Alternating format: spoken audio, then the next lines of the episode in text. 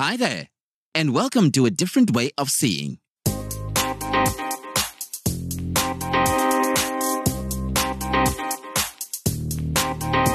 Have you ever wondered how a disabled person lives their life?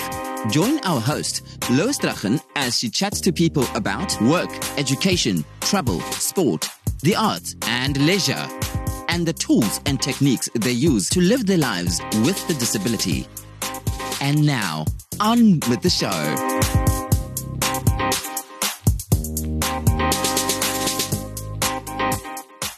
Hi there, and welcome to today's episode of A Different Way of Seeing, a podcast where we talk all things disability. I'm your host, Lois Strachan. Today we are chatting with Katie Selby, who is an advocate for persons with learning disabilities, and she's been doing a, some fantastic work in that area recently. Before we dive into that interview, just a quick reminder that if you enjoy what we're doing on the podcast, please share it with a friend, like it, review it, or just rate it on any of your podcast apps. It really does help other people to find the podcast. Okay, let's jump into that interview with Katie. Katie, hi there. How are you doing today? I'm good. It's great to have you with us. Thank you so much for joining us and welcome to a different way of seeing. Thank you for having me as as your guest. It's only a pleasure. So, maybe as a good place to start, tell us a little bit about yourself and your story. I was diagnosed with a language impairment at the age of three years old. At that t- time in my life, I was nonverbal. I didn't have any friends during my preschool years because I was nonverbal. And at school, I would always play by myself. At home, I would play with my brother and cousins because they were my only friends at the time in my life. My only other friend was my Cabbage Patch doll, Faye Ronnie. In my preschool years, I pointed and used gestures to let my family and teachers know when I needed to get my needs met. My teachers and parents then decided they decided to ignore my pointing and gestures to help me communicate verbally. Well, that didn't seem to work that well because I didn't start verbally communicating until I was five years old. I said my first full sentence and to this day, I wish I knew what my first words were. My parents don't even know what my first words were. When I was five years old, I was diagnosed with learning disabilities in written expression, math, and reading comprehension. In kindergarten, I was in a self contained special education class and was pulled out for related services such as speech, language, and occupational therapy. I would go to my general education class for PE, art, and music. Then, in the middle of first grade, I was integrated into my general education classroom part time. Then, in second grade, I was fully integrated into my general education classroom and pulled out for my related services, which were speech, occupational therapy, and resource. I continued getting support from the special education system until I graduated high school.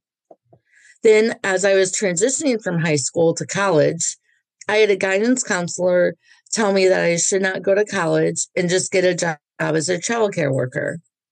Well, I didn't want to do that. So I went ahead and gave college a try. I also knew that if college wasn't the right fit for me, I could get a job instead. So I went ahead and took classes that would go towards an associate's degree in early childhood education. Well, after getting that degree, I knew I wasn't finished with college quite yet. So I then took classes that would allow me to transfer to a four year university. Those were some of my toughest classes. In 2008, I went to Maryville University. Then in 2011, I graduated with a bachelor's degree in rehabilitation services independent living. I was so happy that I accomplished my goals because I had also had other people in my life besides the guidance counselor tell me that college just wasn't maybe for me. And after getting my bachelor's degree, I knew that I wasn't done crushing my goals in my life. What happened next? Because that's already a huge journey that you've been through. But since then, you've also been achieving other things. Can you just bring us kind of up to date with where you are right now? We'll, we'll dig into it a little bit more as we go through the conversation, but just so everyone gets an idea of who you are right now in your life. Right now, I have been um, doing presentations and sharing my story, as well as sharing my story to the world on podcasts. And I'm in the process of writing a book, but we can, like you said, we'll dive into that in a little bit. Great. And in terms of your employment right now? I, um, well, through my college career and um, what I do right now, I have always worked in the disability related field. Um, I started out um, as a preschool teacher assistant at an early childhood center where I live. And then a couple years as I was a preschool teacher assistant, they asked me to um to work with a child with special needs. And they didn't really tell me what this child's special needs were. Um, I worked in a before and after care program. Um, I started working with the student and I was so nervous. I didn't even know what his disability was until his dad came to me and told me that he was a person with autism. So then I took the opportunity to research what autism was and, and find ways how I could better support myself in the in the position and to support my students. I didn't I felt like I didn't really get any support from the actual early childhood education center. I felt I got more support from his teachers and um, his parents as to how best to support to support him in the before and after care program. And then after that, I um, looked into working as a teacher assistant for the school district I work in now. I did not get that job as a teacher assistant. They suggested I start as a substitute. So I went ahead and started subbing for the district I work in now. And then I um, applied to be an ABA therapist, applied behavioral analysis to help children with autism reach their goals. And I worked as an ABA therapist from 2005 to um to um sorry i'm just trying to um through 2020 um and then i now work as just a paraprofessional supporting students with disabil- disabilities um in a in a school in an elementary school well that's fantastic work and I think it's really important work as well. Yes. And um, I also worked part time jobs while I was going through school when I needed some extra money in the summer and throughout the school year, worked as a respite provider for children with autism. And I worked like some summer camps as well. That sounds like fantastic work as well. With what you've told us, you mentioned quite a lot about the support services that you received through your education. I want to just understand a little bit more about the role that you feel that effective support systems have on educating children with special needs. What kind of role do they play? Having um, support systems such as um, speech and language ther- therapist and occupational therapy and resource really play play a role so that students can be successful and they can go to those teachers and ask questions in a safe environment where they know that they understand. That sounds a lot to me like there's support, but it also helps to develop the skill of self advocacy with those learners. Tell me about how you learned to self advocate as you went through your education. well, I did not start learning to be my own self advocate until I was a junior in high school. Um, none of my teachers in elementary school, middle school, I don't, I don't think they really knew how to teach me self advocacy skills. So, as I was a junior in high school, I was in a class within a class, which means I had a special education teacher and a general education teacher teaching together. Mm-hmm.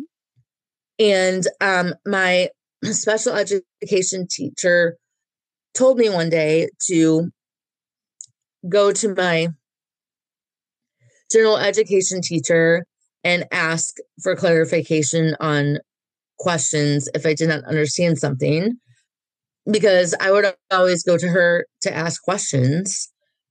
And I went ahead and asked my general education teacher a question of what I did not under- understand. And my special education teacher said if I still didn't understand what the general education teacher was trying to tell me tell me I could always go back to her and get clarification. And if I did not have that happen, I probably would not be where I'm at today in my life. That was some and, amazing advice you were given. How did that make mm-hmm. you feel, having the power suddenly to realize that you could advocate for yourself? It felt amazing knowing that I could just go to my teachers and ask for support. Um, I continued to do that through high school and as well as college. And I also got like self advocated for myself with my family and friends as well. So, learning that skill of self advocacy, learning to advocate, that's really helped you in your journey. And you're using those skills quite a lot right now. Yes, I am. I'm using those skills right now to um, share my story with the world, as well as teaching my students at a young age how important it is to be their own self advocate. Talking about your work as a paraeducator, you've given us a, a great introduction to your journey and how you got involved in that field. Well, you've told us what you've done, but what gave you the interest in education? Is it through your own experience? Yes, it's partly through my own experience as as well as because I'm a person with a disability who didn't really always get the support I needed to realize my dreams. I decided to support individuals with disabilities in the school setting. In my work as a paraprofessional, I support my students with their goals and help them become as independent as independent as they can be. I encourage them to utilize the support of their friends and family and develop relationships with people who understand them. When you're working with the, the, the learners, what type of engagements do you use? What kind of interventions do you use with them? well, one of my students now, I you I utilize a token economy system where if I notice that they're doing a great job, I give them a token which earns them a like a, a break out of class. Um, and then I also my students also use a, a um, communication devices and I support them with that. I um, model on their communication device so that they can verbally communicate and and i really wish that i had that growing up when i was a child um, that would probably that would have helped me when i was three years old when i was not nonverbal i can imagine yeah and it sounds mm. like the work that you do needs to be very tailor made for the needs of each specific child. Yes. That must mean that you have to be very flexible in the way you approach each person. Yes, I do have to be very fl- flexible when approaching each student because they learn differently. It must also be incredibly rewarding work. Yes. And I also probably got into the work as a paraeducator is because I um, also come from a unique social group. All of my friends are people with disabilities. And I just like to say that we're not a support group. We're just friends like everyone else and we're there for for each other. That sounds fantastic. And you're right. I mean, people seem to think that when you have a group of people with disabilities that we're obviously a support group, but we're just mm, yes. people. We're just mm-hmm. being friends. So yes. yeah, that's such an important distinction to make. I want to go back to a comment you made earlier about the book that you're writing. Tell us about how that got started.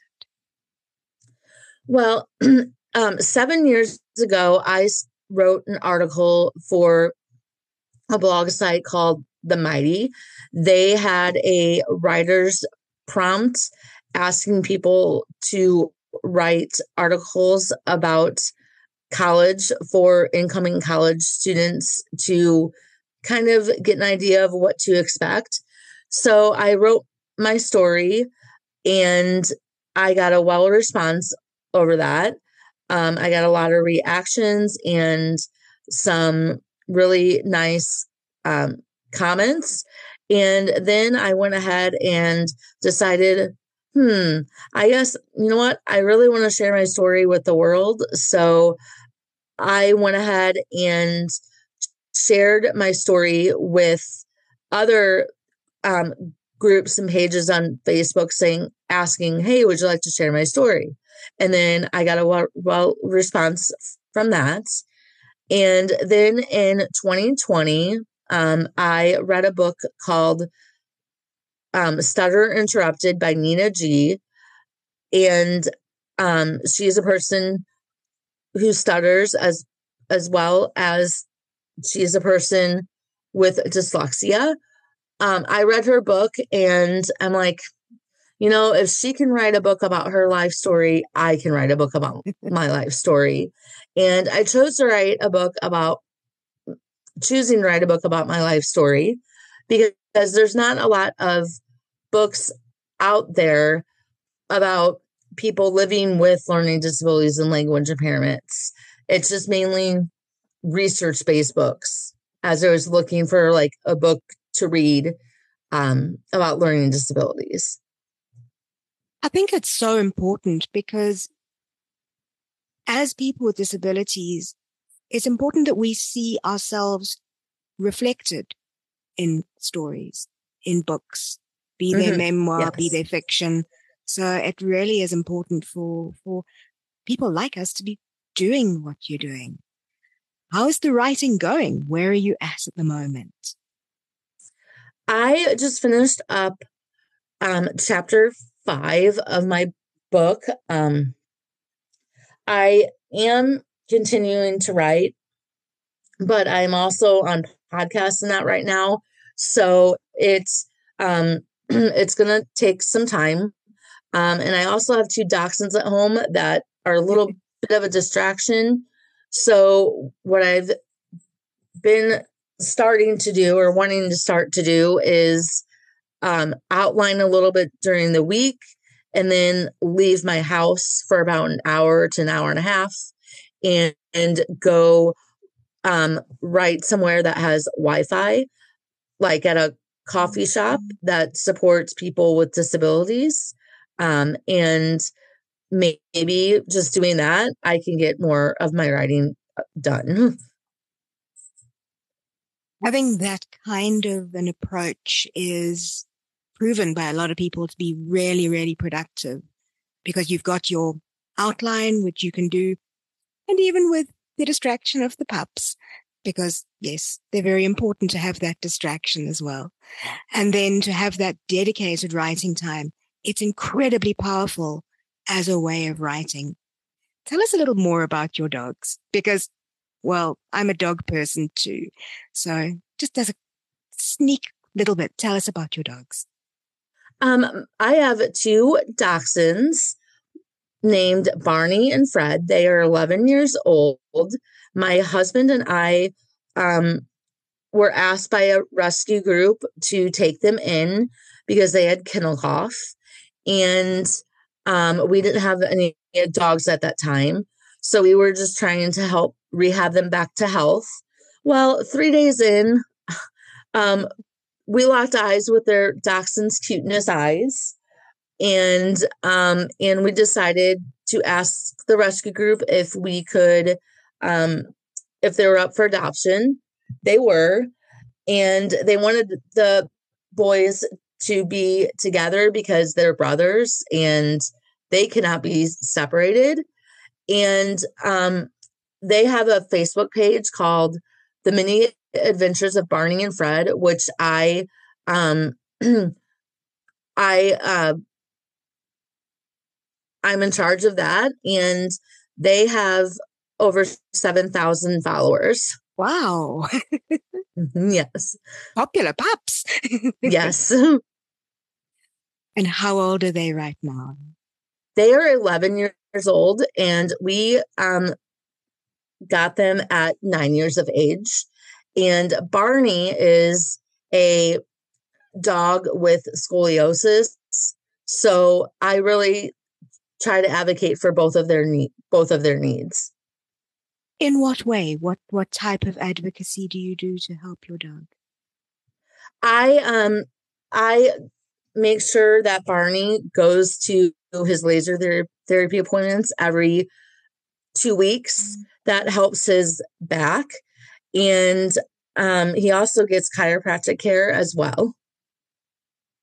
Looks like he has found a very good forever home with you and your husband. Mm-hmm. So we know your dog's Facebook page, but how can people find you if they'd like to reach out to you to follow up or learn a little bit more about your story? How can they reach you? They can reach me through Facebook as the girl who was not college material and on Instagram, college material girl. Perfect. Thank you so much. And we'll add the links to those and to your dog's Facebook page as well into the show notes. As a final question, what does the future hold for you? I would love to um, speak all around the world and um, I would really like to get my book finished and published um, in the next coming years. And um,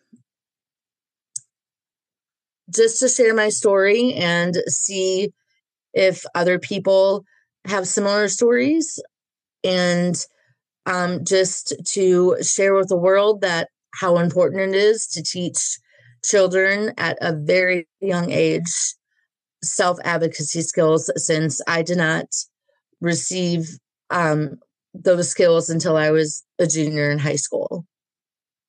Those sound like fantastic aims to have, and we wish you luck with all of those targets for the coming years. Casey, thank you so much for joining us on A Different Way of Seeing. It's been lovely to learn a little bit about you and your story and the advocacy work you're doing, not to mention the fantastic work that you are doing supporting children with special needs as a paraeducator. It's been lovely to chat to you today. Thank you so much. Thank you for listening to A Different Way of Seeing. We'd love to connect with you, so find Lois at loisstrachan.com or Facebook Lois Strachan Speaker. This podcast was edited by Craig Strachan using Hindenburg Pro. Hindenburg, it's all about the story. The credits are done at Naledi Media. Naledi Media. All your vocal needs under one roof. Read by Charlie Dyasi. That's it for now. Thank you for joining us and see you next time when we bring you into the world of seeing differently.